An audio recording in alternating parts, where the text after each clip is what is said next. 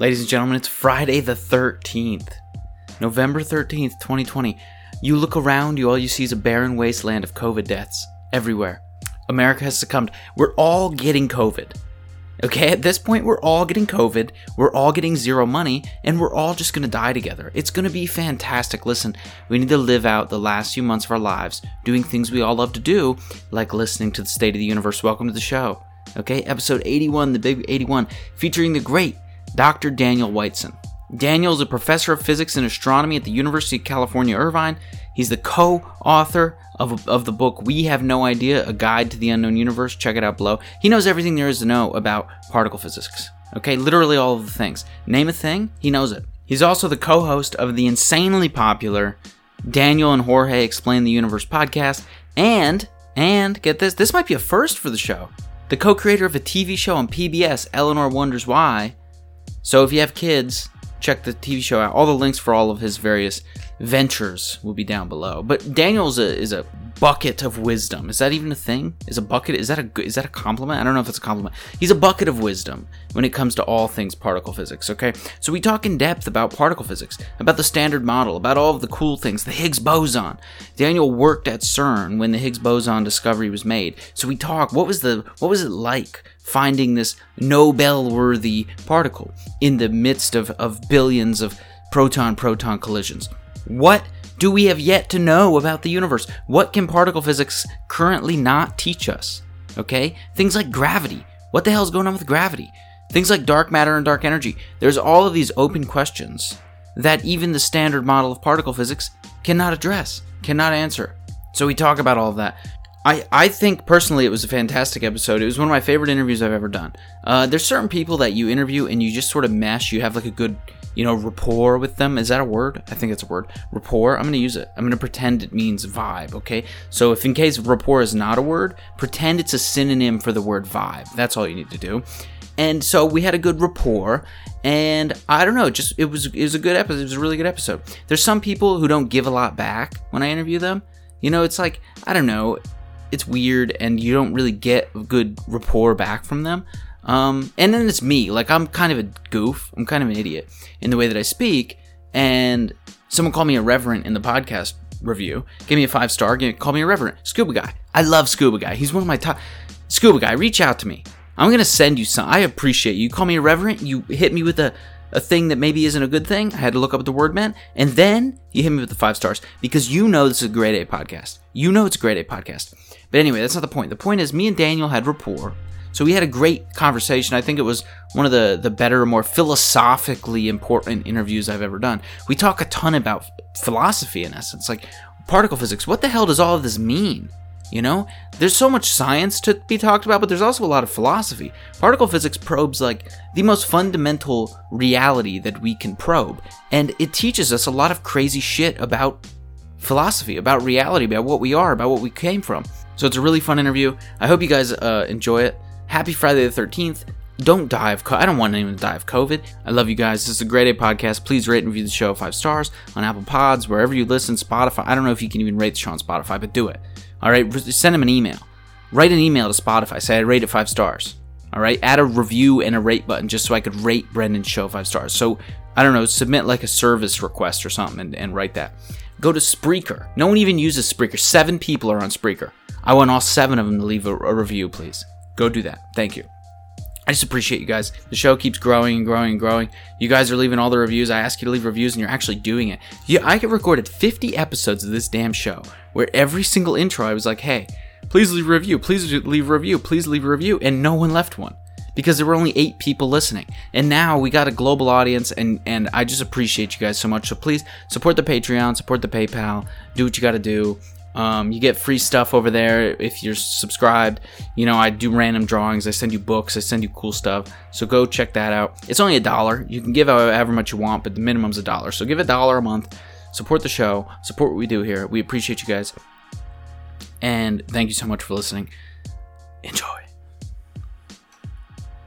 Daniel, thank you so much for being here. First off, have to say it. It's crazy that, I don't know how your brain works.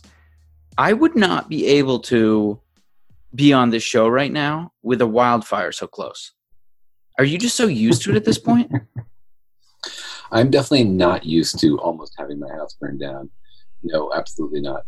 It's a tiny bit crazy. Yesterday, there was a big fire in Irvine, and we didn't know which direction it was going to go, and we were constantly checking the updates. But unfortunately for some people, but fortunately for us, the wind changed direction. It's going the other way, and so our neighborhood seems safe. And so this is actually a very nice distraction to talk about crazy things about the universe and particles, and not have to worry about packing a go bag. Yes, that's good to hear. Like, how many years have you lived there, and when do you think you'll ever get used to having your house almost burned down? I feel like that's just something people live with in California now. As sad as it is. It's definitely something you always have to think about out here in California. And I've lived here since 2007, but this is not the first place I've lived that's had wildfire danger. I grew up in Los Alamos, and we lived there for many years. And one year we lived there, a big chunk of the town actually did burn down. Jeez. See, that's why I love where I live. Like, I grew up in central Pennsylvania, and there is not a place on the planet that is less exposed to extreme weather of any kind. Central Pennsylvania there's no tornadoes. There's like rarely a blizzard. There's no hurricanes. There's no wildfire. There's nothing there. And now I just keep going north. So the only thing I'm getting in addition to that is just blizzards, essentially, which I can just stay in the house. I don't have to worry about the house disappearing. You know? But you have winter, right? Central Pennsylvania has a ferocious winter, which we don't have here in California. Yeah. Now I live in Rochester, which is the snowiest city in the country. So, exactly. It's great stuff. But I love it. I love the seasons. I could never do away with it. And I could definitely never do with a fire season. Okay. The very sound of that doesn't jive well with me. It's like, yeah, it's fire season now. Jeez, sign me out. It's pretty crazy, but I think on balance, I love California. I'm very happy to live here. Yes, I have to visit sometime. I've only been in airports, but I definitely have to visit when it's not fire season. But anyway, that's standard stuff we're talking about, Daniel, the little pun there. Let's talk about some more standard stuff. The Standard Model. I have people in your field come on the show quite frequently in the field of particle physics. And I'm hoping – I love to ask the same, like different people, the kind of the same questions, because everyone gives very different answers and, you know, sort of puts their own spin on it. So could you break down for the show, what is the Standard Model? When people hear that term, the Standard Model of particle physics, what does that mean? What should they interpret that as? And what does it mean to you? Yeah, you're probably going to get a pretty unstandard response from me on what is the Standard Model. In my view, the Standard Model is like the culmination of a project we've been working on for, thousands of years, which is to figure out what is the stuff around us made out of. This is a really basic question we still don't really know the answer to, which is like, what am I made out of? What are you made out of? What is everything built out of? What are the fundamental building blocks and how do they fit together? Standard Model is our current answer to that question. Totally incomplete, but we have made a lot of progress, and along the way we've realized some really amazing things. Like when you look around you and you see what everything is made out of, you might first wonder, is everything made out of its own kind of thing? Like, are rocks made out of little bits of rock, and cats are made out of little bits of cat, and air is made out of its own kind of thing? But what we discovered, a few hundred years ago, around the time of the elements in the periodic table, is something kind of amazing, which is that the universe, all the complexity in the universe, comes not from the nature of things, but in their arrangement. And we know that because you can arrange just like 100 basic building blocks, the elements of the periodic table, to make essentially everything humans have ever encountered or tasted or thrown at each other or tripped over, right? Mm-hmm. All those almost infinite variety of things made out of smaller building blocks. And I think this is something we sort of take for granted now, but I think people should understand this is an incredible sort of step forward in a philosophical view of how our universe works, that a few basic building blocks rearranged in lots of different ways can make anything. And now we've taken a step deeper than the periodic table, of course, and you peer inside and you discover that there are a smaller set of building blocks. But, this is the same road we've been traveling, that we try to peel back a layer of reality and say, the stuff we're seeing, is it emergent or is it fundamental? Is it like an accident of the way things happen and fit together? Is it just a complicated arrangement, or is it really something true and basic to the universe? And so inside the atom, of course, we have protons and neutrons, and inside those we have quarks. So the fundamental particles that we have now are the elements that make up the standard model of physics. And so we have quarks, up and down and strange and charm and bottom and top. There's 6 of them. And we have leptons, like the electron, and neutrinos, and 4 other copies of those. And those 12 particles together are our current understanding of the basic building blocks of matter. And the standard model is essentially a description of those particles and how they talk to each other, how they get glued together using the various forces. And to me, it's sort of incredible that the same stuff is used to make up me and you and a hamster and lava, right? And the interior of stars. It's all made out of the same basic stuff, just arranged in different ways. And also not even in very different proportions of that stuff. Like you and lava have about the same proportions of protons to neutrons to electrons, or, quarks to electrons, however you want to view it. So anyway, that's my long, unstandard answer to what is the standard model. It's this idea of the basic building blocks and how they fit together to explain the question of, to give an answer to the question of what's this stuff around us made out of. Right. Yeah. I love your non-standard answer. Now, before we sort of delve into the standard model more on a scientific aspect, I do want to ask you philosophically, I was always attracted to, I remember one of the first books I ever read that sort of talked about anything to do with astrophysics was Carl Sagan's Cosmos. And the star stuff comment always stuck out to me, the idea that we are made of the same fundamental building blocks of stars. And the standard model kind of peels a layer back, like you said, and analyzes that in a slightly different frame of mind, but in the same frame of mind, that we are indeed made of the same stuff. Now, I guess I call it philosophy, my philosophy, but I guess it's more of my anxiety.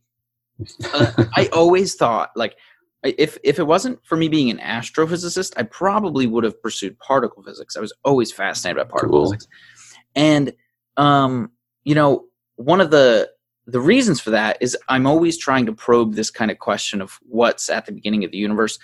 And I guess some of that over the time of talking to different people, different cosmologists, and trying to understand where that question comes from more deeply, for me, it feels like it's more related to death. It's a little bit related to what comes before the universe, but a little bit related to what comes after one dies. And with the concept being that those two things are the same. And this is kind of my weird philosophical notion, but my question to you is, when I think about the fact that we're all made of the same basic building blocks, it gives me kind of solace. It's like, when I die, the fundamental building blocks that make up me will somehow persist throughout the universe, and not in a crazy metaphysical way, but in like a literal, actual, physical, important, comforting way. Do you sense anything that I'm talking about right now, or are you like, Brendan, I didn't come here for a psychic reading, guy. Get on with the science. No, I'm all about the philosophy stuff because I think 2 things. One is a lot of these science questions are only interesting because they are grounded in philosophy. Like, why are these questions interesting? Well, there's only philosophy to tell you why a question has an important answer.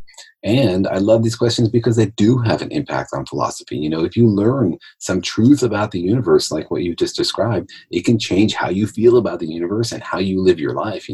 If you learn, for example, where the universe came from, like the actual factual, supported by the evidence, true history of the universe, that could definitely change how you lived your life. And so physics and philosophy are very, very closely connected. I think most scientists look down their nose at philosophy as like ungrounded speculation or whatever. But actually, I think that most of them are doing philosophy and they don't realize it. For example, if you ask most particle physicists, is the top quark real, or is the Higgs boson a real thing? Like, does it exist? Or is it just like a useful calculation in our minds to organize our thoughts and predict future experiments? Would it exist if we weren't here to look at it? And of course, 99% of them would say, absolutely, it exists. It's real. We make it in our colliders. It's there. But that's a statement of philosophy, not of science, because you can't do an experiment that proves if something would be there if you didn't look at it. But I think a lot of particle physicists hold that view and don't quite realize that they're doing philosophy without actually absorbing, without actually admitting it. But yeah, I think that What you said makes a lot of sense. I think that the particles that are in you will be around a long time. You know, electrons are stable. They can live for billions of years. So in that sense, your building blocks are going to be scattered to the four corners of the universe and participate and have all sorts of crazy adventures. There's another way to look at it, though, which is that what are you? What is the you-ness of you? It's not your building blocks, because yours are replaced. You have this electron now, you have another electron later. The building blocks are not what make you you, or you special, or you unique. What makes you special is the arrangement of those building blocks. That's what makes you different from a hamster or lava or the interior of a star. And that arrangement won't last forever, right? So it's true that your building blocks will last forever, but I think that the part that makes you you, this arrangement of those particles, that is fleeting. Yeah. No, I 1000% agree. And to be frank, the final thing you said there takes away all of the curing anxiety that these ideas give me. The fact that, yeah, like there, you know, there is some we'll call it magic for now. I don't know what else you want to call it, in the idea of consciousness and the fact that my atoms, my quarks have arranged themselves in a certain way to give me the life that I have. And whether or not that sticks around the same way my quarks do is a different question entirely.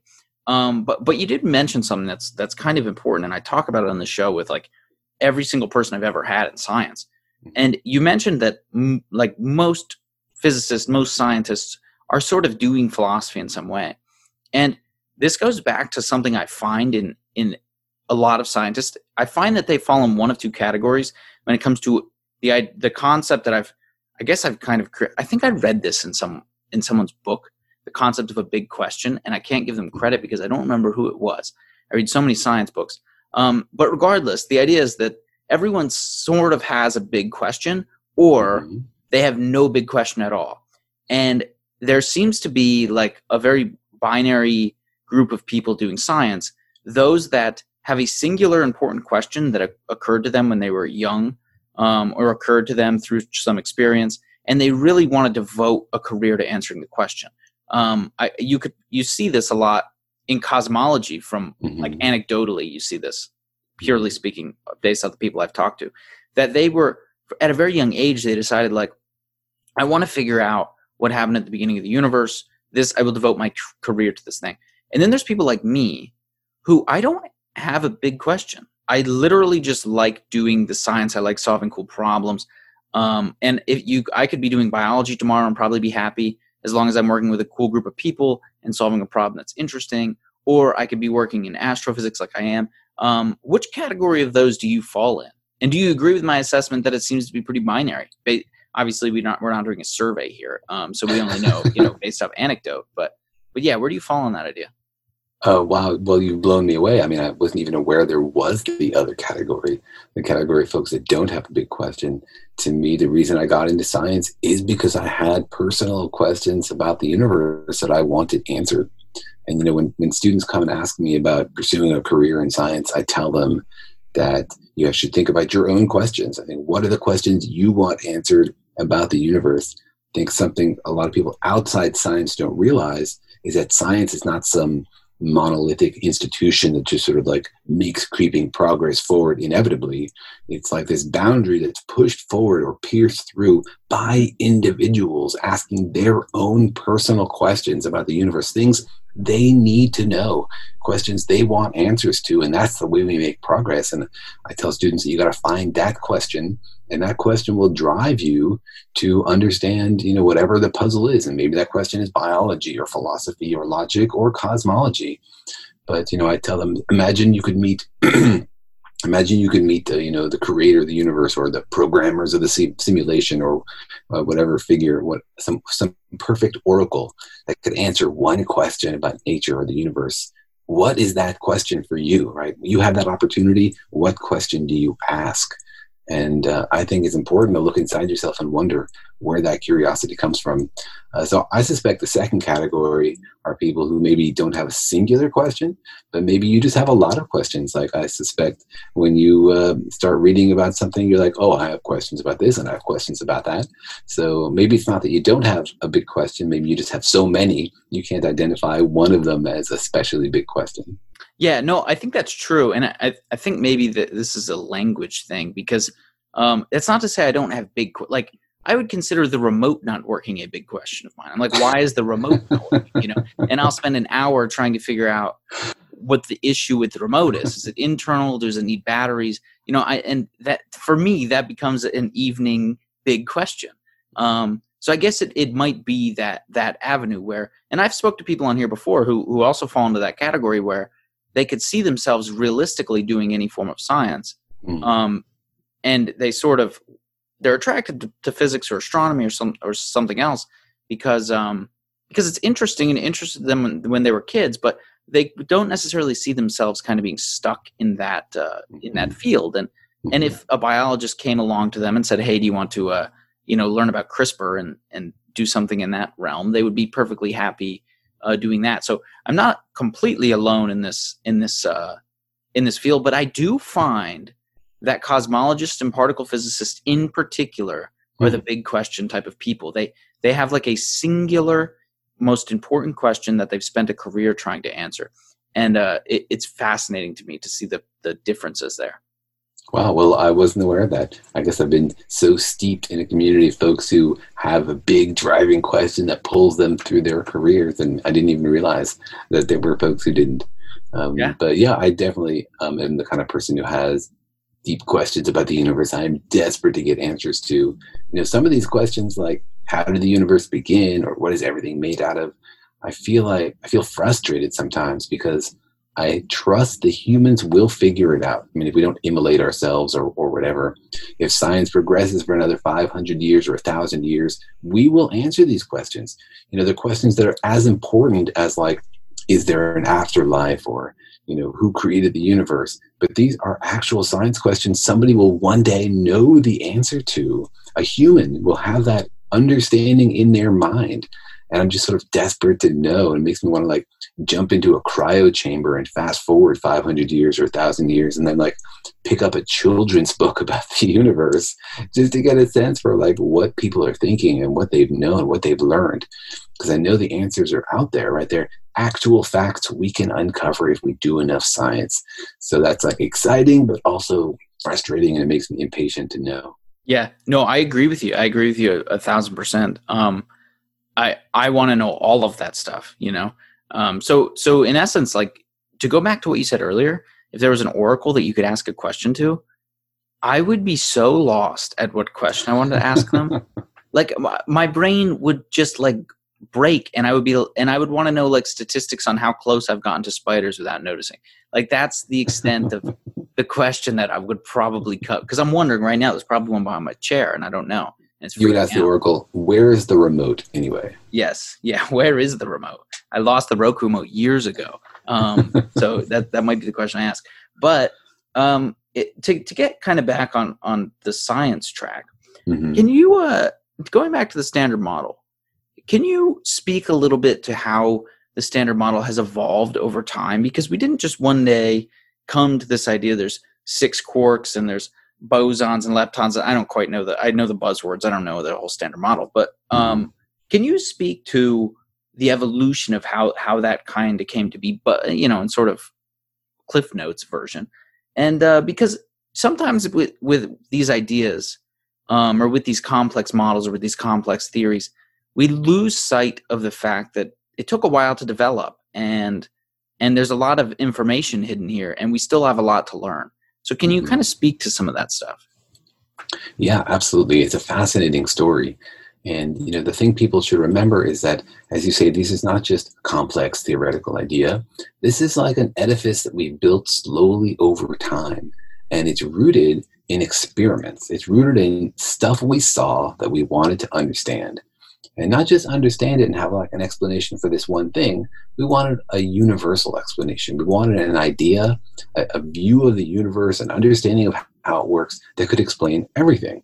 And so we wanted to be able to explain all the different weird stuff we saw in one consistent manner. And that's really the incredible achievement of the Standard Model, is that it is able to describe an incredible variety of stuff.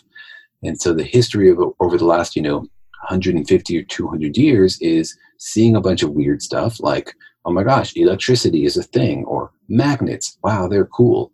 and then discovering that there's a relationship between those two very different phenomena. Like, we're familiar with electricity. We understand, you know, things can zap you, and there's lightning, and you can make lights and stuff like that. And we understand magnets.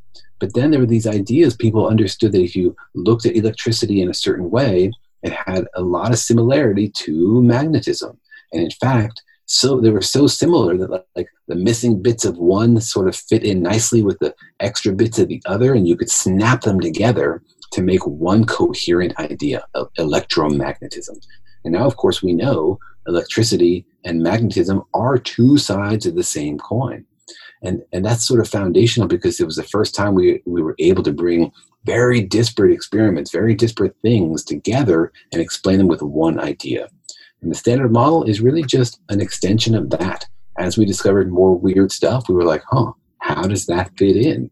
We're looking for symmetries and for patterns and for one coherent explanation that brings it all together.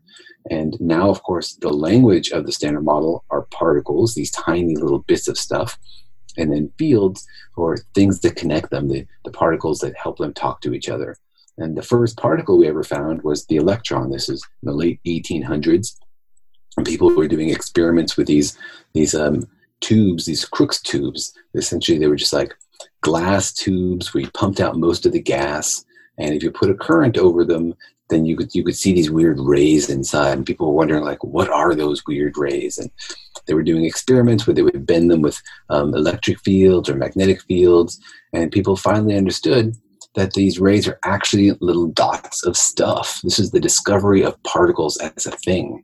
They discovered, there's a little dot in there, a little tiny point, which has mass, and it has electric charge. And those two things are connected. And that's the idea of, like, a particle was born, that there's this little point in space that has, like, these quantum labels, these attributes that we can put together and say, this is a thing. And it flies through space, and where the charge goes, the mass goes. And now, of course, that's a very common idea. It's a very standard idea to think that everything is made out of these tiny little dots. But that was our first clue, really, was the discovery of the electron. And then, of course, people bombarded the nucleus, and people bombarded the atom and discovered there was a hard nucleus inside. And then we discovered the neutron and the proton. And, you know, the quantum mechanics helped us understand how those things relate to each other.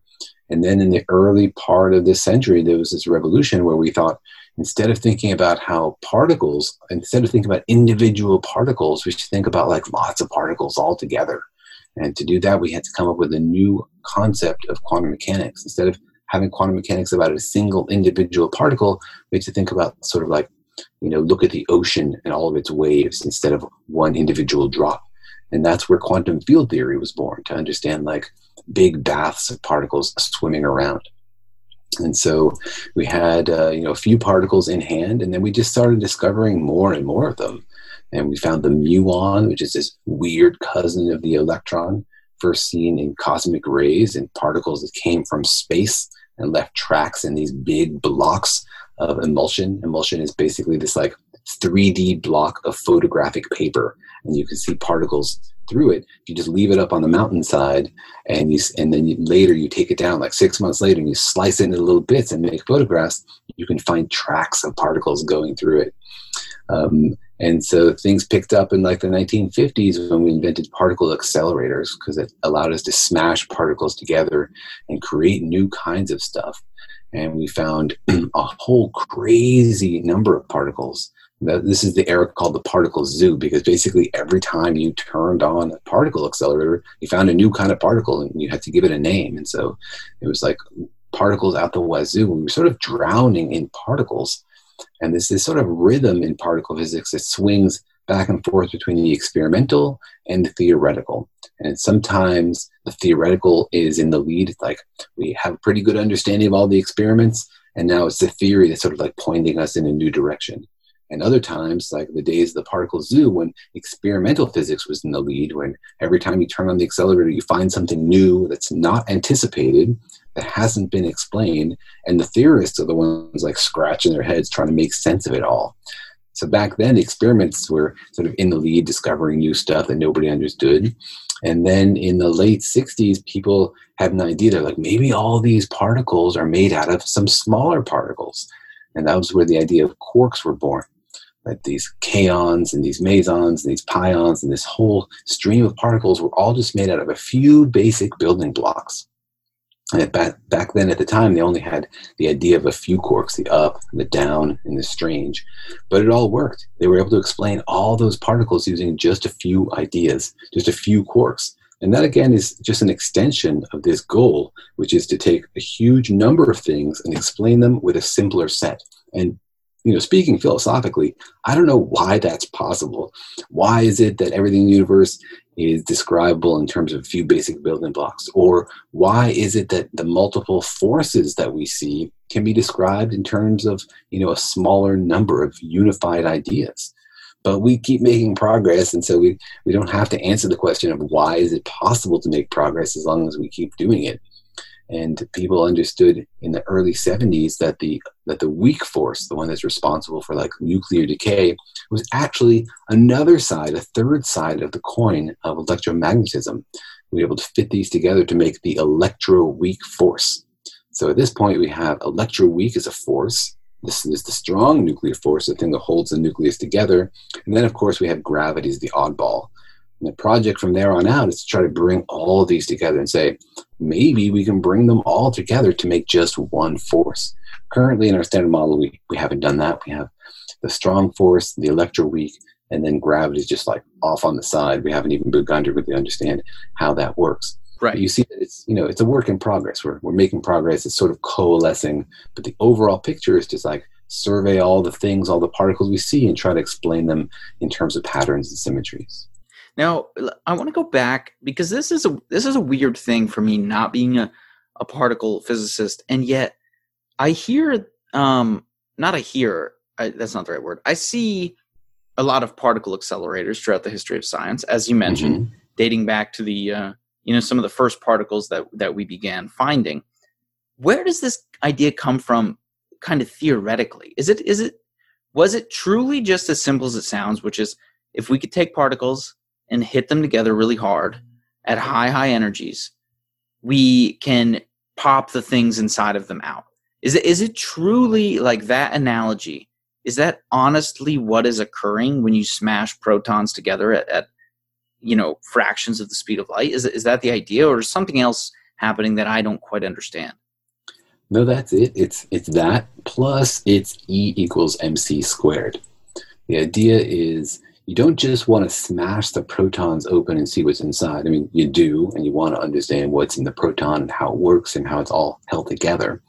But you're also using the proton as a building block to make something new. And you want to create something new. You want to create something heavier that can't exist otherwise.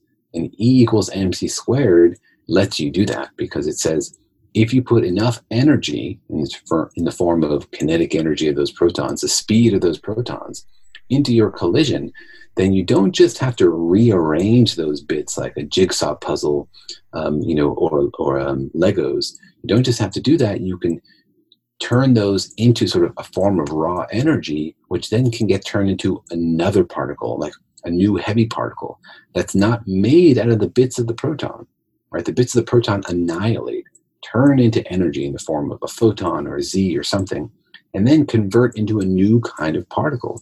And that's the idea of a particle accelerator, is that it's not just like high speed or high energy chemistry. It's alchemy.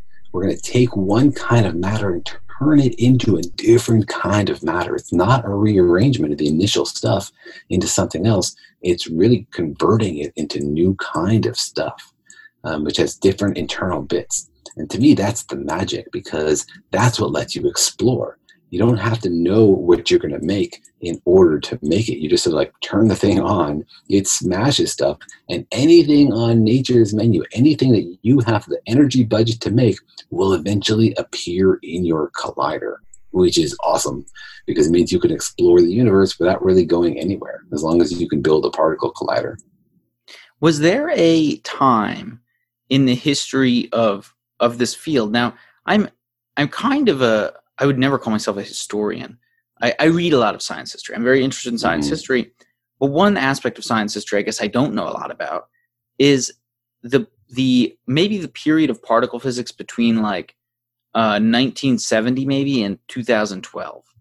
So my were we at a point throughout that time where we were slowly discovering particles all the time, or did we hit sort of a lull where we thought, maybe we figured nature out, maybe we have amassed the standard model, and the standard model can explain everything, and our job as theorists is to go come up with the way in which that explanation works.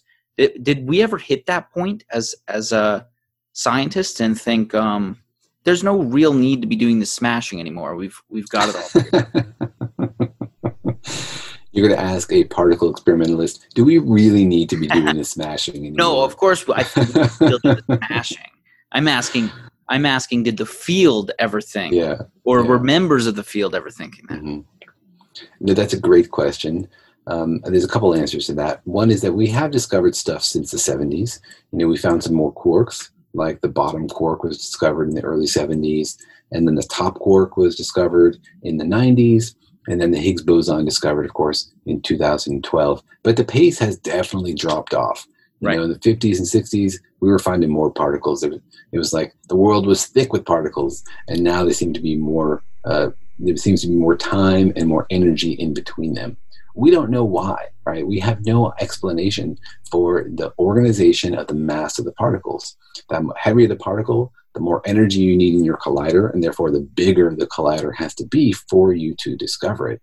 Why the particles are arranged in the masses that they are, we have zero explanation for that. Zero. No, none at all. There's no pattern that we can discern. And that sort of answers the other part of the question, which is nobody is satisfied with the standard model. Nobody looks at it and goes, yeah, that's probably it. This is nature's explanation. This is like what the simulators, what the simulation programmers put into their code, right? Because it's obvious when you look at it that there are deeper answers. It's painfully clear that there are ideas that could simplify this, that there are questions that do not have answers. You know, it's like when we look at the periodic table. If you had not known atomic physics in the late 1800s and you look at the periodic table, what do you notice? Well, it's periodic, right? There are patterns there.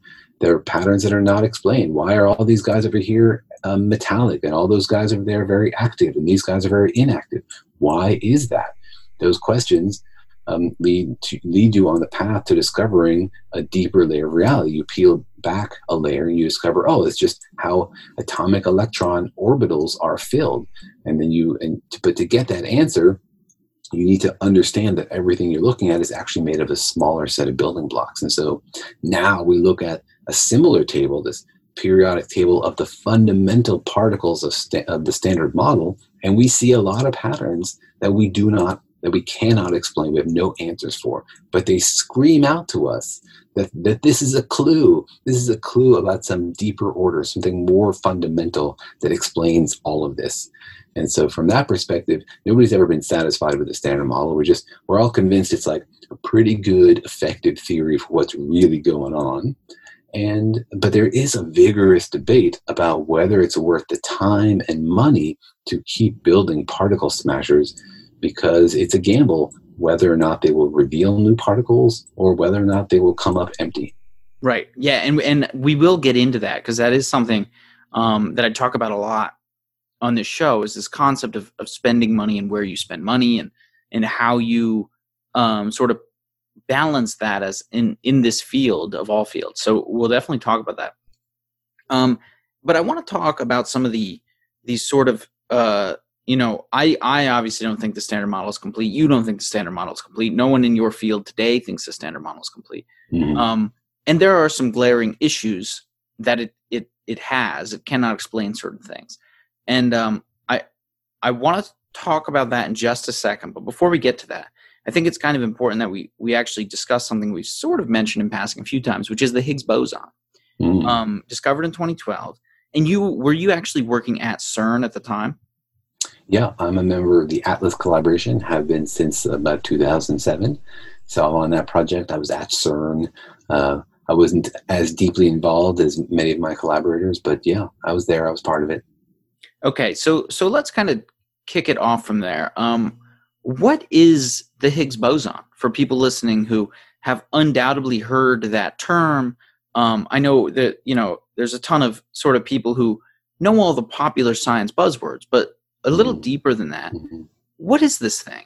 The God particle, it was called. I remember every news organization. I was in high school at the time. I would have been in 10th grade when that discovery came out. And I remember, thinking it had something to do, not at all really with physics. I thought we had found God, or, I didn't really understand. Oh, gosh. Break it down a little for us. What is the Higgs boson? Well, it's a beautiful story because it comes out of ideas. This idea we talked about earlier about unifying things, bringing things together. People had done that in the early 70s, and they realized, wow, the weak force is very similar to electricity and magnetism, and you can actually connect them into one larger force, electroweak. Now, the electricity and magnetism, it has a particle that is used to send the information, and that's photons. Photons are electromagnetic pulses. When electrons push against each other, repel each other, they're exchanging little photons. And the weak force has three particles that do this job. There's the W plus, the W minus, and the Z. So when you have the decay of a nucleus via radioactive decay, there's a W particle involved, for example. But 3 and 1 are weird numbers, and it turns out if you put them together, 3 plus 1 makes 4. You get this really beautiful set of particles that have all these symmetries and connections, and it's like somebody found your missing Lego piece and they put it in, and it all clicks together, and it's beautiful. Except one glaring problem, which is the photon is really different from those other particles, the W and the Z, because the W and Z are really, really heavy. They have a lot of mass. That's why the weak force is so weak.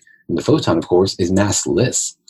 And so this is called electroweak symmetry breaking. Why is the photon have no mass, but the other particles, the other electroweak bosons do? And so you can't just add a number to the theory and say, we're just going to give it a mass. That breaks this beautiful symmetry in some sort of complicated way that involves group theory. And so Higgs came up with this way to do it. He says, what if there's another field that fills all of space?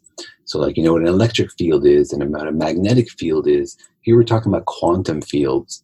And it's the same thing, except that they can have, just discrete values.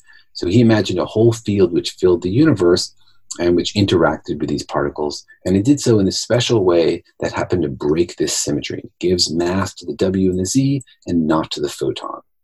And also it interacts with other particles. It interacts with the matter particles, quarks and electrons and those particles. Those particles by themselves, without the Higgs boson, they wouldn't have any mass. They would have no mass. You'd have massless quarks and massless electrons. But the Higgs boson interacts with those particles. The Higgs field interacts with those particles, and it interacts with them in a way that it slows them down, or it makes it harder for them to speed up, but also harder for them to slow down. And effectively, it gives them inertia. So if you have the equations of motions of an electron without the Higgs boson in the universe, it flies around free as if it had no mass.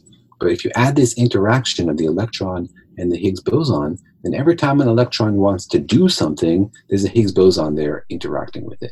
If you add up all those little interactions and say, what is the effect on the motion of the electron, then it looks like the electron moves as if it did have mass. So you can ask a philosophical question does the electron have mass, or is it just its interactions with the Higgs field that gives it an effective mass? And that's a deep philosophical question about, what does it mean to be an electron? Do you include all of its interactions with the universe, or is it just the bare electron? But these days, the electron that we see, the electron that we're familiar with, that was discovered in those crazy tubes 150 years ago, is the one that interacts with the Higgs boson. And so that's what we call the electron's mass. And the electron and all the quarks, all the particles, they interact with the Higgs in this way. And that's why they move the way they do. And that's why we say they have inertia. And so in that sense, that the Higgs boson does give them mass. It changes how they move so that it's most compactly described as if these particles had mass. So that's what was predicted in the 70s. And then people were looking for it and looking for it and looking for it. And the big question that was remaining when the theory came out was, how heavy is the Higgs itself? If the Higgs is not very heavy, then it'd be pretty easy to find. You can create it in pretty low energy situations. So we knew immediately it wasn't super duper low energy. We knew immediately it wasn't super duper low mass. But so then we started building bigger and bigger accelerators to try to create it. And there was this like multi-decade search for it. People thought maybe they would find it at this collider at CERN, the Large Electron Proton Machine, which ran in the late 90s. Then people thought maybe they would find it at the Tevatron, a collider outside Chicago where I did my PhD. And then people thought, oh, maybe we'll find it at the Large Hadron Collider, because nobody knew how heavy it would be. And it might have been that it was so heavy that even the Large Hadron Collider couldn't find it. Now, was the Higgs the prime motivation for building a lot of these accelerators? I always wondered this, and I never really got a good answer, because was the goal in building a lot of these multi-billion-dollar accelerators? Was the goal like, let's allow the experimentalists to smash protons together and see what they find, or was the goal, we're pretty sure if we go to a higher energy, we're going to find the Higgs. And if we find the Higgs, it sort of, the science pays for itself in that regard. Was the goal always the Higgs, or was the goal pure exploration? Well, you have put your finger on a very explosive topic. There's a lot of different answers to that question, and the answer depends on who you're talking to, both in the field and out of the field. Like for me, it was never about the Higgs. I didn't get into particle physics to find the Higgs, because to me, that's not that exciting. Like, yeah, it's a beautiful idea. It'd be cool to know if it's true or not, but I didn't get into particle physics to validate theoretical ideas, to prove a concept somebody else thought up. I got into particle physics to explore the universe. My personal scientific fantasy is not to be the person who sees the thing that everybody thinks is there. My personal scientific fantasy is to stumble across something nobody anticipated, to find something that makes people go, what? That can't possibly be true. What, are you crazy? Right. For that to be true, we'd have to revisit everything. You know, things like discoveries of dark matter or dark energy or, you know, quantum mechanics. And we know that we know very little about the overall nature of the universe. I mean, we've been talking about the Standard Model as if it's close to an explanation for how things work. But, you know, it only describes 5% of the universe. There's another 27% that's dark matter, which is completely outside the realm of the Standard Model. And then 60-something% dark energy, which is, you know, can't even really be described theoretically. So we know there are big mysteries out there. And for me, I got into this field to explore and hope to stumble across one. So I joined up to do my scientific career at the Large Hadron Collider, hoping that we would find something crazy, something bonkers, something new and weird. Now, that doesn't mean that's why we got to do this, because when you talk to funding agencies, they like a little bit more certainty than we want to turn it on and see what happens. And a lot of people use the Higgs boson when they sold these machines to governments. They said, here's something we're pretty sure is there. We will find this thing. It will be really important. And I don't think that's really the best argument to make. And I don't think it's totally honest, because I think that most people are hoping to find something new and weird. And they're not just building this device to find the Higgs boson. But hey, maybe they do. Maybe for them, the Higgs boson is the most important question. And there's one more angle, which is this complicated interplay between different countries. You know, we build these devices that have to be in one country, right? We've had one outside Chicago, that was the Tevatron. For a while, the world's energy frontier, the most premier, the highest energy particle collisions created by humanity. Before that, it was at CERN, the Large Electron Proton Machine. Now it's at CERN again. And so there's a bit of nationalism, like you want to be in the lead, or because that's going to make your government and your funding agencies more likely to fund you for reasons that are political, right? Congress is more likely to pay for something if it means American physics is in the forefront. And so it's the same, I think, for the European governments.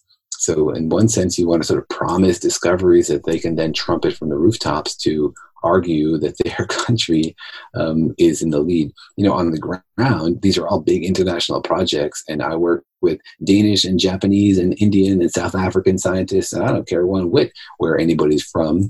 Sometimes their accents are hilarious and they make interesting kinds of food and, you know, drink weird kinds of liquor, and that's wonderful. Mm-hmm. On the ground, it's very international and egalitarian. But when you talk to your funding agencies, sometimes you have to make these more nationalistic or patriotic arguments.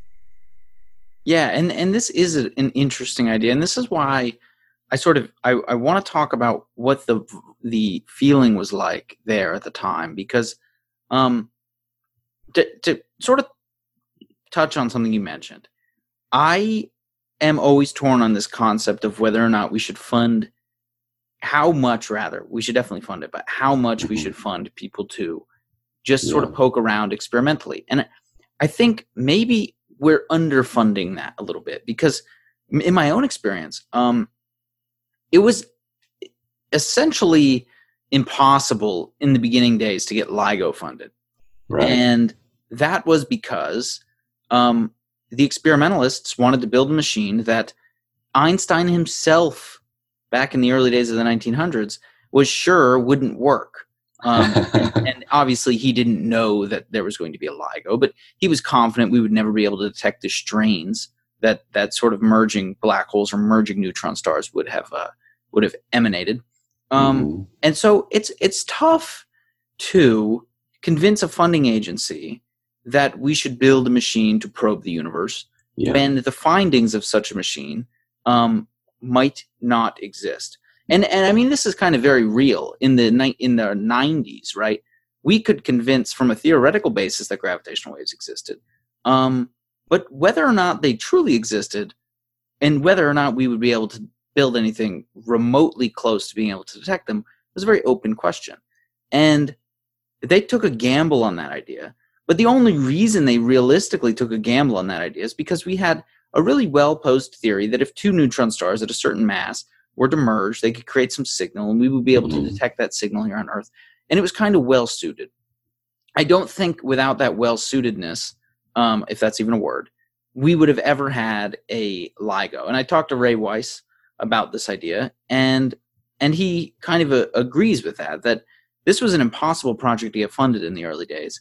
And the only reason it ended up getting funded is because the NSF believed there was pretty much a certainty that it would work out in the end.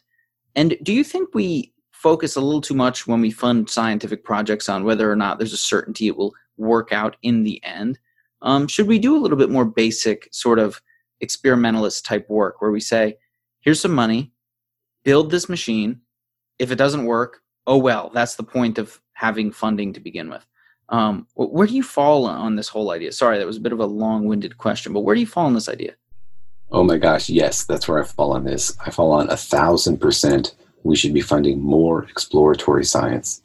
And I totally agree with you about LIGO, and I think it's awesome and impressive that the NSF funded that thing, that it took decades to come to fruition, and now it's revealing things about the universe that are crazy and amazing and bonkers.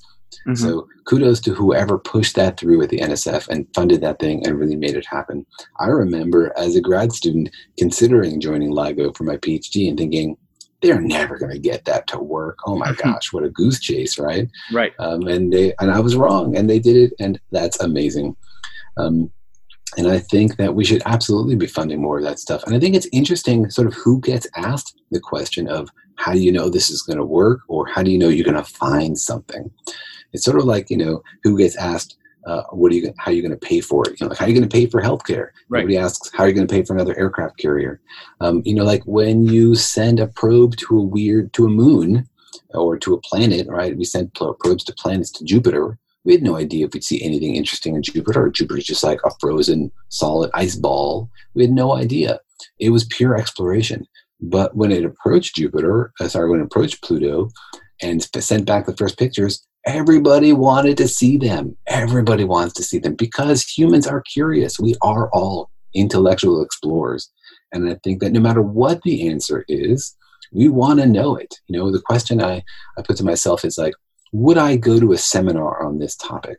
If so, then I want somebody to go do it and figure it out and come and tell me about it. I would definitely spend an hour to hear the answer to this question. And I think that we should approach particle physics and lots of science the same way. You don't have to know that there's going to be something there, but do I want to know whether 100 TeV collider found new particles? Oh yeah, I'm going to that seminar. I want to see that data for sure. We can talk about whether it's worth having one more aircraft carrier or not, but I think we should definitely be funding science in an exploratory way because the universe is filled with surprises. Basically, every time we've turned on a new way to look at the universe, we found something new that was unexpected and blew our minds, like the Fermi bubbles, right? These weird bubbles of gas and relativistic electrons on the top and the bottom of our galaxy that nobody even knew were there and were discovered by the Fermi telescope. Every time we turn on a new kind of eyeball or a new kind of ear to the universe, we see something weird out there, like the cosmic microwave background, right? Accidentally discovered as a hiss in a radio telescope. And so there's a lot of discoveries out there we could find if we just went out and looked. Absolutely. And I think we should be doing more of that. And the thing that confuses me is why that's not a more widely held idea. Obviously, if you're a scientist, you think, sure, let's multiply the funding for science by a factor of 10. After all, when you're at the NSF and you get proposals, there's 10 times as many excellent, really well thought out, carefully considered proposals from people at the top of their fields than you can fund. You would gladly fund 10 times as many.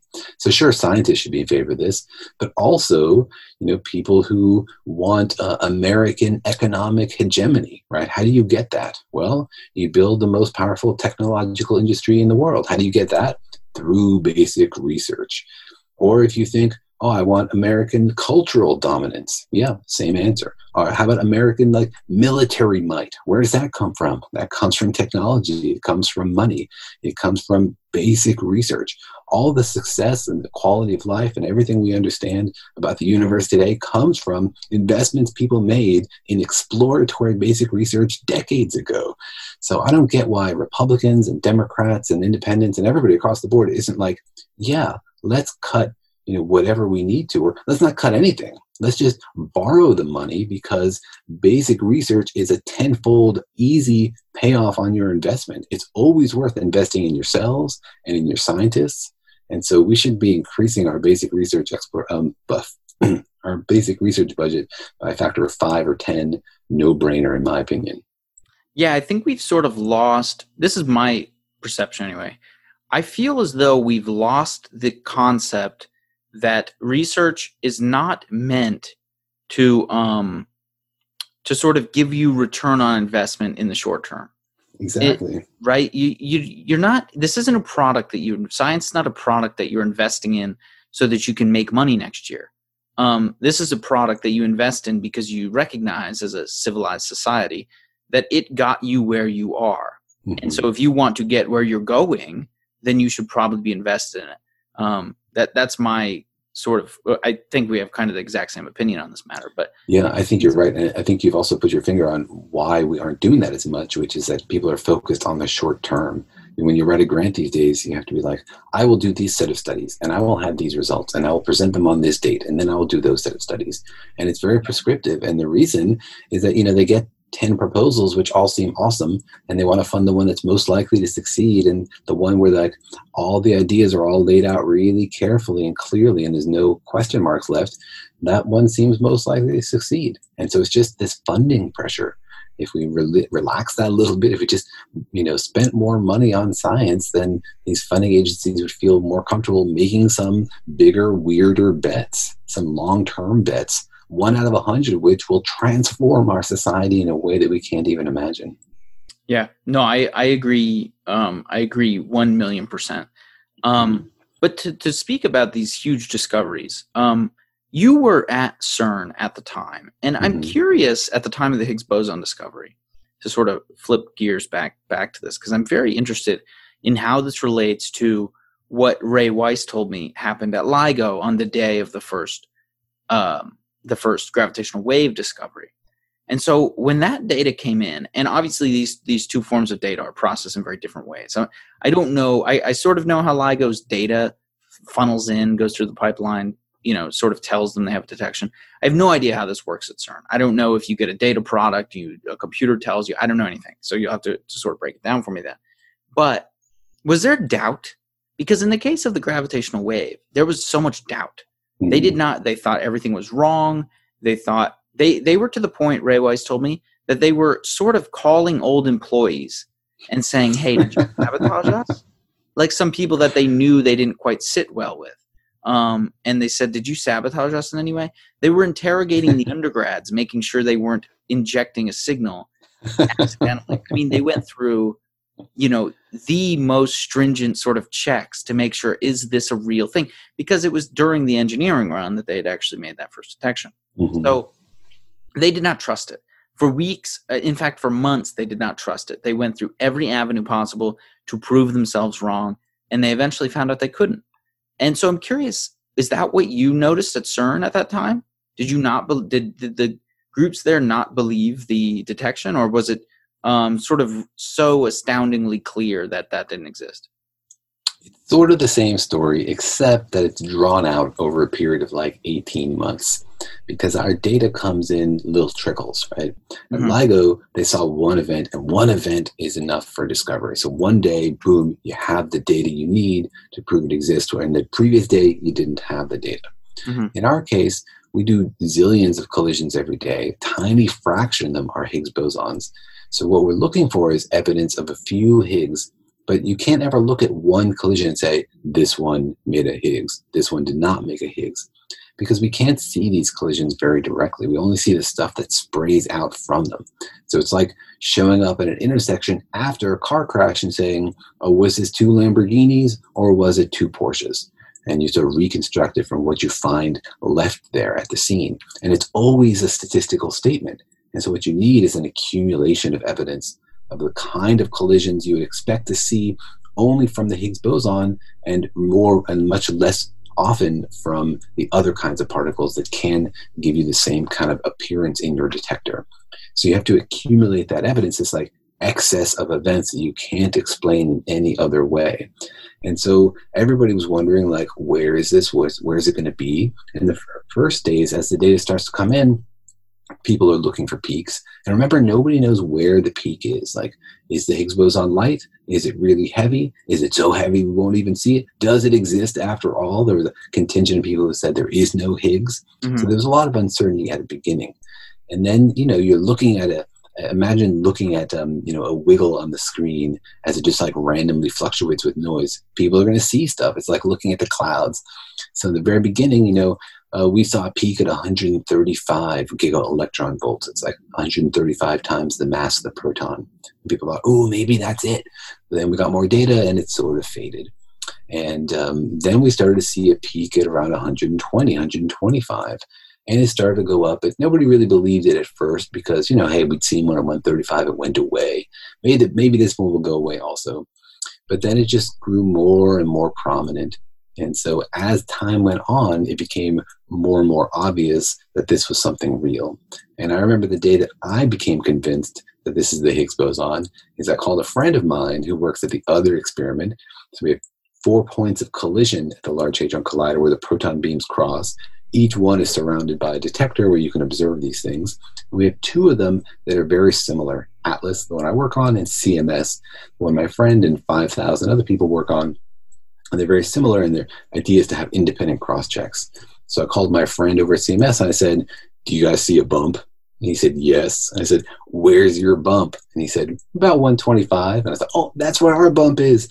And that's the moment I thought, this might not just be a random fluctuation. This might really be real. And then it was like another 6 months of waiting for that bump to get big enough and strong enough and sharp enough that we could say statistically that it was a very, very small chance of it just being a random fluctuation. And once we crossed that threshold, then we made the announcement. That was in July of 2012. We'd known it was there for months and months before then. And there wasn't really like a moment for most people. That was the moment for me, but for most people, I think there was just like a gradual accumulation of certainty rather than a day when you became convinced. I see. Now, the discovery of the Higgs, obviously, as we mentioned earlier, was not the end of the Standard Model. It was not the end of particle physics. A quick aside, I'm curious if you ever thought this as a kid. When I was a kid, I thought I wanted to pursue this field, and my audience probably hates me saying this story because I swear I say it on every show. And I thought I wanted to pursue astrophysics.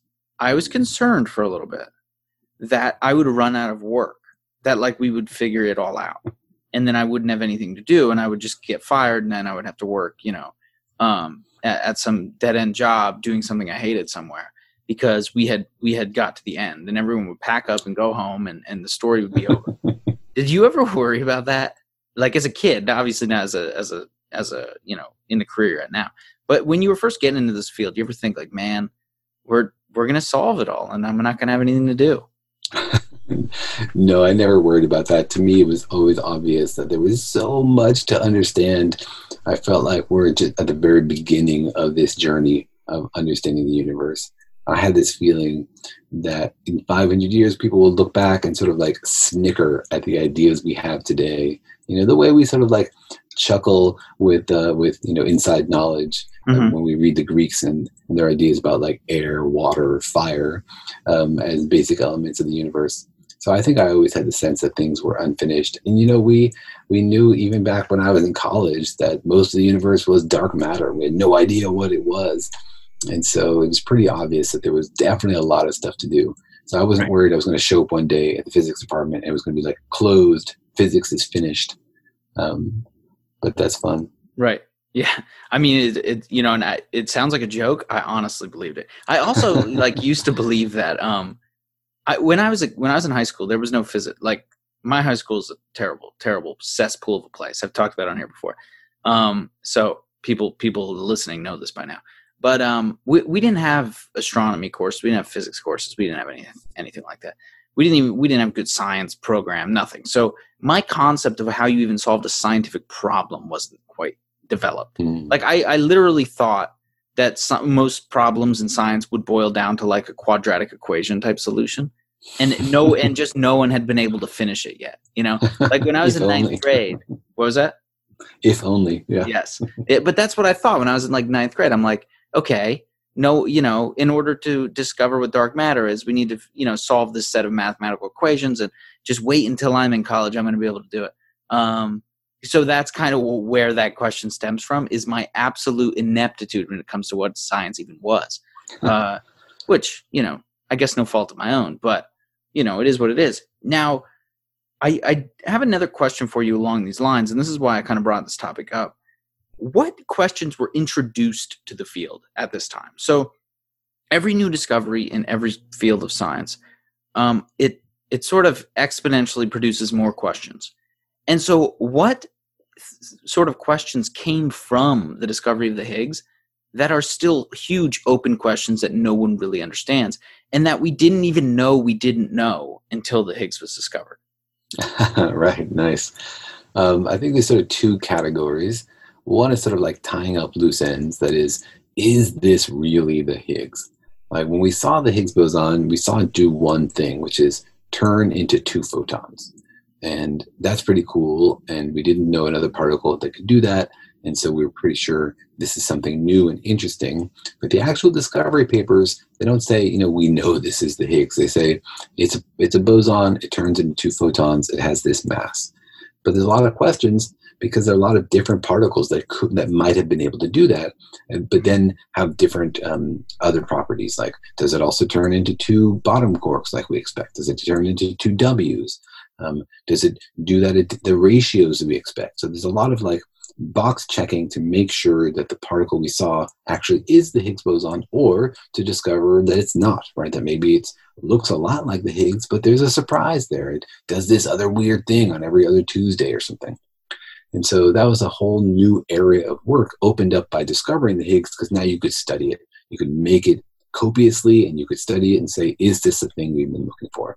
Now, so far, it is the thing we thought we were looking for in the most vanilla, boring, simple way you could imagine. It's the simplest Higgs boson theory that we could describe. It's just a particle and decays into other particles. Some people thought maybe there'd be like several Higgs bosons, or it would have some weird decays or interact with dark matter or something weird. So far, we haven't seen any of that. But there is a really fascinating field that discovering the Higgs has opened up a whole new, brand new, really deep question about the universe, and that's about the mass of the Higgs boson. The Higgs boson weighs about 125 times the mass of the proton. And as I said before, the theory doesn't predict what its mass is. Like when Peter Higgs worked it out, he could solve this problem he was trying to solve if it was 125, or if it was 500, or if it was 3,000 protons in mass. And nobody knew what the answer was. And so we went out, we measured it, 125. And that's actually kind of a really weird number. It's a strange number. It seems unusually or seems weirdly low mass. Like if you ask theorists to predict the mass of the Higgs boson from other ideas, a lot of them said, 1,000, 2,000 protons instead of like 125. And that's because the way the Higgs interacts with the other particles tends to make it also very, very heavy. And so in order for it to be so light, you have to like balance out a lot of really weird knobs. It's like you have two knobs about the Higgs boson, and they can be set to any value. And in order to get the Higgs boson to be so low in mass, only 125, is a very narrow range of values you could set those knobs, and they have to be very, very fine-tuned to get them to be to get the mass to be so small. And so this opens up this question, like, well, why is it so small? What's going on? Is there some mystery there, or some symmetry, some reason it has to be so light? Or is it just random? And we live in the multiverse, and in our universe, these knobs happen to be set to these values, and that's why we exist and are here to ask this question, right? But it's a question that nobody knows the answer to, and has sparked a lot of curiosity because we discovered the Higgs boson and because we found it to be so light. And there are some fascinating potential answers to those, this mystery, but we haven't settled on one yet. I'm excited for the community to settle on some. I'm also excited for the community to settle on some other interesting problems. And so I want to spend a few minutes to talk about this. We obviously we can't jump into these too deep, but there are some open questions in the Standard Model. We mentioned it earlier, and I kind of want to jump into some of these now, explain sort of what the problems are and why they don't fit in the Standard Model. And so I wrote three down that came to my mind.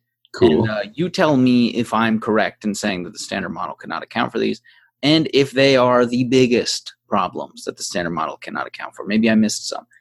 My problems are neutrinos with mass. Is that an open problem in particle physics? Yes, absolutely. Okay. For a long time, people thought neutrinos had no mass, and then we discovered they actually do have mass, and it's not something we can really explain. We don't understand why they have the masses they have. Mm-hmm. Okay. And then dark matter and dark energy, which you mentioned in passing, but we should probably spend some time on sort of breaking that down. And then we can get to the next one is gravity. I'll spoil it for you. But let's spend some time on dark matter and dark energy. What are these things from your perspective? I love making people in different fields describe different things, because what I end up doing is I end up taking pieces of all of your explanations and then crafting my own. Adding to it, because everyone has very different ways of thinking about things. Mm-hmm. Everyone has different analogies that they've thought about, while they laid in bed at night or wherever they do their thinking. So dark matter and dark energy, what are they? Why don't they fit neatly into the Standard Model, and how might we explain them? Yeah, great questions. They're very different things, right? The only thing that dark matter and dark energy have in common is the word dark, which is something we use in science often to mean we're clueless, because neither of them are actually dark. Both of them, are very bright and apparent. So like dark matter, what is it? It's matter. We know that it's out there. We know that it has this gravitational effect all over the universe. It's the reason that galaxies can spin so fast, but hold themselves together. Without dark matter, there doesn't seem to be enough stuff in galaxies to allow them to spin so fast without tossing their stars into interstellar or intergalactic space.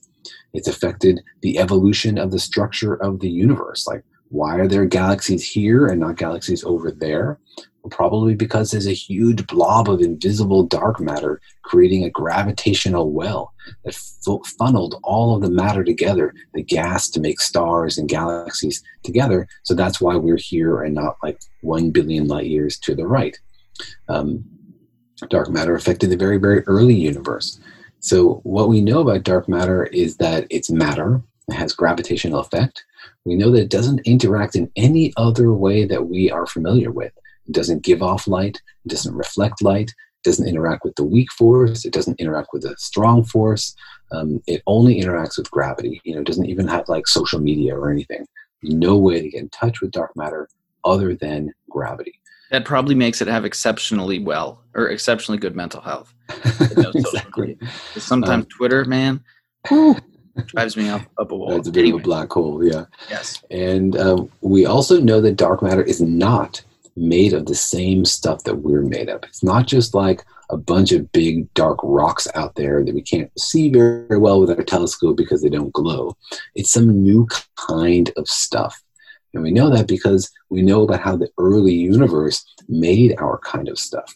And the very early universe, you know, made hydrogen and helium and lithium and this kind of stuff. In the Big Bang, this Big Bang nucleosynthesis, when the first elements were forged.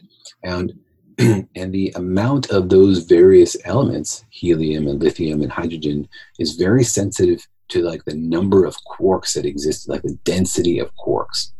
And so that gives us like a measurement, like how many quarks were there back in the early universe, because we know how they filtered together to make lithium and helium and hydrogen. And so that gives us like a sense for how much ordinary matter there was. And so it can't be that dark matter is just like another arrangement of quarks and leptons, because we know how much there was and we can account for all of it. It has to be something new, something extra. But that doesn't mean that we know what it is, right? We know a lot about what it is, that basically just that it creates gravity. And that it's fairly slow moving, but we really don't know what it is. It might be a particle. We talk about it being a particle mostly because we don't have a better idea for what it is. You know, it's like you talk to a particle physicist about something new, they're going to assume, let's assume it's made out of particles. But that's only because everything we've seen before has been made out of particles. It doesn't mean that everything actually is. It could be that dark matter is made out of some new weird kind of stuff that isn't described by particles. You know, unparticle matter. Or something else, something strange. I would love for it to be something new and weird, not just another kind of particle. We don't know if dark matter has any interactions with itself. We're pretty sure it doesn't interact in any way with our kind of matter other than through gravity, but it might be that it has some sort of interesting self-interactions that allow it to have like dark physics and dark chemistry and maybe even dark biology, right? There could be like a dark podcast out there having a conversation about, what's that mystery 5% of the universe we haven't yet figured out. So dark matter, we're pretty sure it's there. We're pretty sure it's matter, right? It's some kind of stuff. It has its own gravity, but we don't know what it is. And that's a huge failing of the Standard Model, because remember, the Standard Model is our attempt to answer the question, what is the universe made out of? You can't pretend to be answering that question if you're only talking about one tiny little slice of the pie, because dark matter is 5 times as prevalent as our kind of matter. People are tempted to call it normal matter or regular matter, but when you're the unusual tiny little sliver of the universe, you don't get to call yourself the normal ones. We're the abnormal bit of the universe. Right. Most of the matter in the universe is dark matter. Most of our galaxy is dark matter. And so, yeah, you got to address this question. You got to figure out how to explain it, because remember, our goal is to have a unified understanding. We don't want to say, here's one kind of thing, here's another kind of thing about which we have a different set of rules. We want to understand the rules, which means we need to unify and have a consistent picture. And so far, we don't know if dark matter is made out of particles, and that means we don't know how to bring it into the Standard Model. Yeah. Now, interestingly, dark matter is one of those sort of avenues where we are funding people to just go out and do experimental searches. It is kind of one of those fields where we're funding some projects to try to detect dark matter in various ways, whether it be a particle or whether it be some other crazy, like for example, right now I'm doing some work where I'm trying to assume dark matter is an axion, and all of these axions are creating gravitational waves, and maybe we can actually detect the gravitational wave signature. And so there's a lot of experimental work going on out there in the world of dark matter. And that is kind of cool to see. It is kind of cool to see experimentalists getting their due, if you will, in that field in particular. Do you see that too? Do you agree with me? I think so. I think there's a healthy breadth of ideas. People are getting funding to look for weird kinds of dark matter like axions or WIMPs or something else. And there is a lot of fun exploration there. And a lot of these experiments may never see anything, right? Right. And I think that's great. I think it's great that we're pursuing a lot of different ideas. I think for a long time, the WIMP paradigm, the idea that dark matter was this particle, this weakly interacting massive particle, was maybe too dominant. And everybody was sort of looking for WIMPs in lots of different ways. Yeah. Now that we haven't seen WIMPs where we expect, I see this sort of resurgence of old ideas like, maybe dark matter is primordial black holes, or maybe it's axions, or maybe it's something else new and weird. And I like to see that. I like to see this breadth of experiments. Absolutely. I think that's healthy and it's fun. And the bonus is that one of these experiments may discover something they weren't looking for, right? Like not dark matter, but some other new strange thing. You know, the experiments that led to the discovery of the existence of dark matter were not looking for dark matter, right? They were just like understanding galactic rotation curves. And that's the kind of bread and butter work that, you know, careful bookkeeping and dotting of I's and crossing of T's that lead to cracks in our understanding that when you hammer a wedge into and bang on it, break open everything. And so, yeah, I think it's great. I love the whole field of dark matter. Yes, I do too. You know, the if there's any like ultraviolet astronomers listening to the show right now, they are eating up every word we're saying, because that is one avenue of the universe that has just been neglected because the assumption is nothing exciting is going on in the UV universe. And if we just built like an ultraviolet telescope and put it in space, we would probably find so much cool shit, but we don't do it. I don't know. I will pay more taxes to build a UV space telescope for sure. I will monitor the government and make sure they're using our tax money in a responsible way in order to pay for a UV telescope. Oh man, it's pennies in the bottom of the government's budget. Yes, and exactly. And we could just use it to buy knowledge. You know, the thing is like, there are not really big technological hurdles. There's not that many engineering problems. Like, we decide to spend our money on this. We just go buy knowledge about the universe. It's like you're standing in front of a universe knowledge candy store and you got money in your pocket and you just walk on by. Yes. Man, I don't know how people do it. It's craziness. Now, gravity. How does gravity not fit into the standard model? What's going on there? Yeah, the gravity is a big puzzle, right? We have this whole standard model, which is built on the foundations of quantum mechanics, right? It came out of the understanding of the electron as a quantum wave, and then into quantum field theory of multi-particles. Now we have this complicated theory that explains how all these particles are just like little wiggles in quantum fields. And gravity is not like that. Gravity, of course, invented by Einstein, or special and general relativity invented by Einstein to explain gravity. And he did this before quantum mechanics was really a thing. So his theory of gravity is a classical theory, meaning that it assumes things about the universe we know to not be true. Like, you can know the location and the velocity of all particles at all times. Right? That's a classical theory. It assumes that particles even have trajectories. That essentially, it looks at the universe and says, oh, everything is made out of these tiny little particles which behave according to the same rules that we're familiar with in the macroscopic scale. Basically, it's the tiny basketballs universe. Right? That everything is just like a bunch of really small balls that are all moving around, and everything else emerges from that. But we know that's not true, right? We know that the universe doesn't work that way, that at the very smallest scale, things follow different rules. They don't even have trajectories. You can't say an electron, because it was in point A and then later it was in point B, you can't say it went from A to B, right? Things don't move through space. They were at A, later they were at B. That doesn't imply they went from A to B. That's an assumption you make because of your experience in the classical world, you know, with basketballs and baseballs and stuff. So gravity is not a quantum theory, but we know the universe is quantum. And so we have tried to develop a quantum theory of gravity to say, well, let's try to describe gravity using our new quantum understanding. Can we do that? And people have spent a lot of time on this, and it's very hard. And a lot of the theories don't work mathematically. Like if you can try to build a quantum theory of gravity, but when you do, you get nonsense numbers. Like you ask questions like, what happens at the center of a black hole?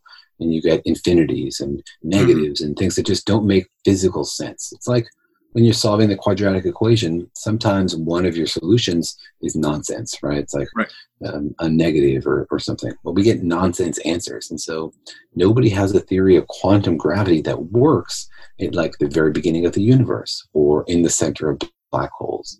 But something is going on at the center of black holes. There was a beginning. There was something that happened 14 billion years ago that's a special moment in time. So there is an answer. There is, you know, quantum gravity is a real thing. We just don't have a good theory of it yet. And so until we can marry these two pillars of the universe, these pillars of our understanding of the universe, then we can't even really claim to say we have an understanding for what gravity is and how it works.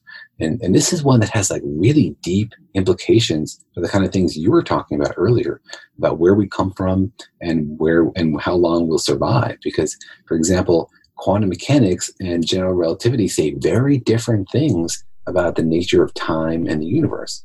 Quantum mechanics says the universe has to be eternal, because according to quantum mechanics, information is never lost. Everything that happens now leaves a unique imprint on the future, so that with perfect information, you could like back out what happened. You know, technologically speaking, you have the wave function of the universe. The Schrodinger equation tells you how that moves forward and backwards. And so it makes no sense in quantum mechanics for their universe to not exist at some point. Like, where does information come from? Where is it? How does it go? Where did it go? So quantum mechanics says the universe has to be eternal, whereas general relativity says, no, space is not static. It's dynamic and it's expanding, and something weird and special happened 14 billion years ago. I can't tell you exactly what, because my theories break down at that point. But these two things differ fundamentally on their pictures of the universe, and also for what they mean about how long the universe has been around and will be around. Yeah, I would like to probe you more on these kind of questions, but we only have about 15 minutes left, and there is something else I want to get to, Daniel. Sure. So sorry to abruptly change the topic on you. I'm sure you could talk about gravity and gravitons, which is where we were going next, but we're going to have to save that for another episode. Cool. I could talk about this stuff forever. But to switch gears a bit, I naturally do my preparations for a show. I read all about you. I watch some of the interviews you've done. I do all, I do all the responsible things that you should do as an interviewer. And one of the sort of things I came across that you do in your research group is so cool to me. And it turned out to amount to a super cool idea. And that is CRAYFIS, which, why didn't you complete the acronym with an H? What's going on here? Let's start there. CRAYFIS stands for Cosmic Rays Found in Smartphones, and so we couldn't think of a way to get that H in there. But we had long discussions about what to call this thing, and some people are still unhappy about it. You could do smartphones owned by humans. Hit it with that H. I don't know, but... We'll call you up next time we have to invent an acronym for an experiment. Yes, if you need me, I do consulting on acronyms. I do. Awesome. But anyway, the idea is that your research group gets together and they come up with research ideas that are meant to be like have no bounds on practicality or feasibility or anything like that. Where does this idea? First off, is this true? Whoever was writing about this. And then secondly, where does this idea come from? This is an amazing idea. Yeah, it's definitely true. We do this. It's really fun. And it comes from my frustration with sort of the nature of particle physics as a field. You know, we work in these collaborations of 5,000 people, and we work on these projects that are multi-year. And sometimes for an individual student, for a PhD student, when you end up doing your PhD, it's not like, I have some crazy new idea. I'm going to see if I can make it work. And you're plugging away for 5 years and either it works or doesn't. It's more like, here's a project. it's in iteration 24. We want you to take it to iteration 25, which means do everything the same way it was done last time, but now with more collisions, and try to improve it a little bit. But the experience is typically like, understand the software, implement all these things people tell you how to do. And sometimes it doesn't feel to me like there's a lot of room for creativity there. In fact, creativity can be sometimes like stamped out. It's like, no, don't have any new ideas. We got to get this result out for the next conference. Particle physics is a competition. We have Atlas versus CMS, and CMS is going to have their new measurement of the Higgs boson mass. We have to have ours ready for that conference also. So it's become this very conference-driven, the quarterly report kind of field. And I felt like there was something missing in the training for grad students there, and something which is sort of joyful about science, which is being creative. So I said, let's have these meetings where everybody has to show up with two ideas, and there's no limit on how much your idea will cost to implement or whether you think it's at all practical. Just, I wanted people to exercise that part of their brain where they were thinking, what is my question about the universe and how would I answer it? If I had an infinite resource, how would I answer it? And we did all sorts of really fun things. Like we asked questions like, can you use Atlas as a way to detect dark matter collisions with protons in the beam? Like if there's dark matter all around, eventually some of these protons should bump into one. And if they can see these things at underground experiments, we should be able to see dark matter proton interactions at Atlas, right? And It's an instrumented volume. It's surrounded by the most expensive scientific apparatus ever to see exactly this kind of thing. And so that's an idea one of my students came with. And we did the calculations. We discovered, you could use it to discover dark matter, but it's 10 to the 14 times less sensitive than xenon and the other experiments. So probably not worth doing, but hey, you didn't know until you had the idea and sat down and calculated it. And so that's a really fun thing. It's something I really look forward to, and something, an assignment I give to myself also, think of something new. What would you do? What's your next project? Because as a scientist, you got to always constantly reinvent yourself and to keep it interesting and to keep the drive going.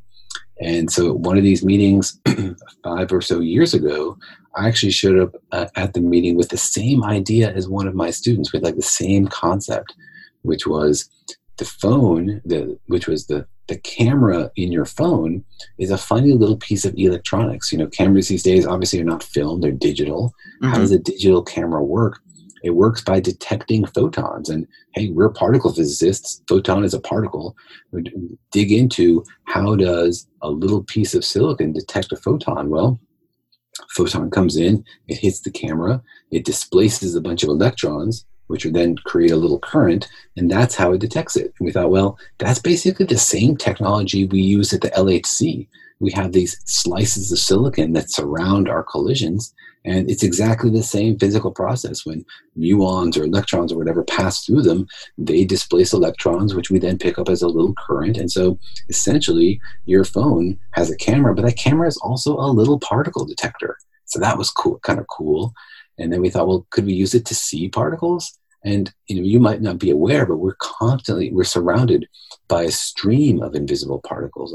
You're familiar with all the matter around you, but there's a lot of matter around you can't see, specifically particles from space, muons and other stuff, raining down through the atmosphere. So at this meeting, we thought, well, let's try it. And so that Christmas break, I wrote my first ever app, which was this very small app on an Android phone that would just scan images on the camera and ask, are there any unusual blips? So I would cover the camera with black tape and just let it sit there for an hour and scan all the images for a white dot on a black field. Mm-hmm.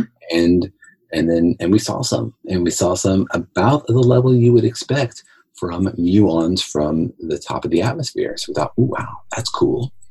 And then we're like, well, this is a fun project, but can we use it to do any science? Is this just a fun little gizmo, or can you actually do something with this? Because the cool thing about smartphones is there are a lot of them. There's millions of them turned on every day, and there's billions of them on the planet.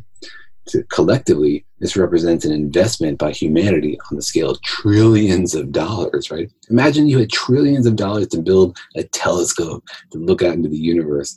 So we thought, well, let's try to turn this network of smartphones into a telescope.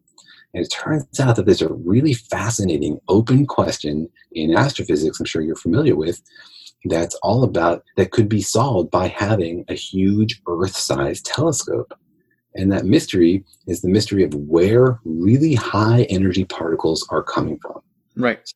The Earth is the Earth's atmosphere is constantly being bombarded by particles from the sun, the solar wind, but also particles from other sources from out in the galaxy. And as you go higher and higher in energy, they become rarer and rarer, but they just keep going. And you know, if you ask astrophysicists, like, what's the highest energy particle you expect to ever have anywhere in the universe? You know, they take a particle from a supernova and they whiz it around a black hole and whatever, and they get a number. But we see particles hitting the Earth that are like 1,000 or 1,000,000 times more energetic than that. And that means something amazing. It means there's something out there creating particles at a new high energy we didn't know existed, right? Some new thing in the universe, or a new life form of a star, or hey, maybe it's like alien particle physicists, and this is like the pollution from their massive, you know, solar system-sized accelerator. Who knows? It's a clue about something new. And when these particles hit the Earth, they create these big showers. It's like a little meteor striking the atmosphere. One particle hits two and gives up some of its energy, which then hit four, which then hit, you know, a zillion. And by the time they reach the bottom of the atmosphere, the Earth's surface, you have zillions of particles with all this energy. And you get these big splashes. They're like kilometers wide, of these big showers that came from those particles.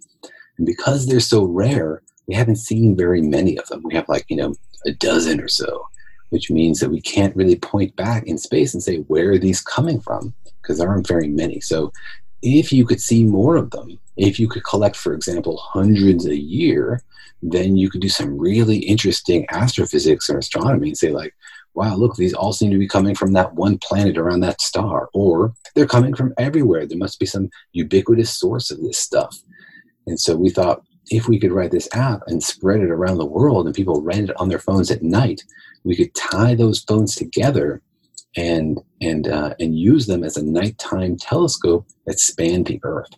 And so we did a little calculation to ask, like, well, how many phones would you need in order to do like top shelf level astrophysics at the level of like existing $100 million facilities? And we did some calculations and we came up with a number, and the number is like in the millions. You need like 10-ish million phones running in order to build a facility that basically can do astrophysics at the international scale, you know, where we would learn things about the universe. And the exciting thing is, while millions is a big number, it's small compared to the number of phones out there, right? Imagine you get 1 billion phones and you'd have like 1,000 times greater power to look at the universe. Right. So that was really exciting. And, you know, since then, we got really excited about it. We wrote that paper. People were, half the community was like, awesome, do it. The other half was like, you're crazy, that'll never work. And we went to the NSF and we were like, what do you think? Can you give us some money to help make this thing really happen? And they were like, we love your idea, but we don't have any money for you. Make it work and then come back to us. And so that's sort of where we are. We've been like limping along with small funds from various places, doing proof of principle, making the app like really robust so that it actually works and doesn't drain people's battery and this kind of stuff. So it's a real project. It's a side project for us for a while until we really make this thing solid and robust and find some funding so we can make it a reality. Where can people get the app? So you can go to our website, which is crayfis.io, and you can sign up to be a beta tester. Right now, the app is not quite ready for like full-on prime time distribution to billions of people, but you can sign up to be notified when it is ready. And we're constantly adding more beta testers. We have a small network of people giving us feedback where we're taking data to measure muons and try to understand them, improve the performance, the lifetime of the app. So yeah, we're looking forward to the day we can actually release it wide. That's awesome. I could stay here and talk to you forever, Daniel. There's still, you know, like 40 topics that we didn't quite get to that we'll have to have you back on if you'd be willing some time in the future. I'd love to. This is super fun. Yes. But for now, it's time to call it quits. I appreciate you being here. Can you just please, before we go off the air, tell people if they're interested where they can find you and the various projects that you do? Sure. Yeah. Well, I'm online. You can just Google me. And if you have questions about the kind of stuff I do, send me an email. I'm danielwhiteson@gmail.com. But I also do a podcast twice a week with my good friend and longtime collaborator, Jorge Cham, the genius behind PhD Comics. Our podcast is called Daniel and Jorge Explain the Universe. And we talk about all this crazy physics and we make silly jokes about bananas. And I also recently made a TV show together with Jorge. It's on PBS. So if you've got kids that are, you know, like ages 3, 4, 5, and they're interested in science, or you'd like them to be interested in science, check out our new show. It's called Eleanor Wonders Why. It's about a curious little bunny rabbit exploring the nature around her and asking questions and figuring out the answers herself. And so you can find me online. I'm also on Twitter at Daniel Whiteson. Come and ask me a question. I answer all my emails. Awesome. Thanks. Thank you so much for doing this, Daniel.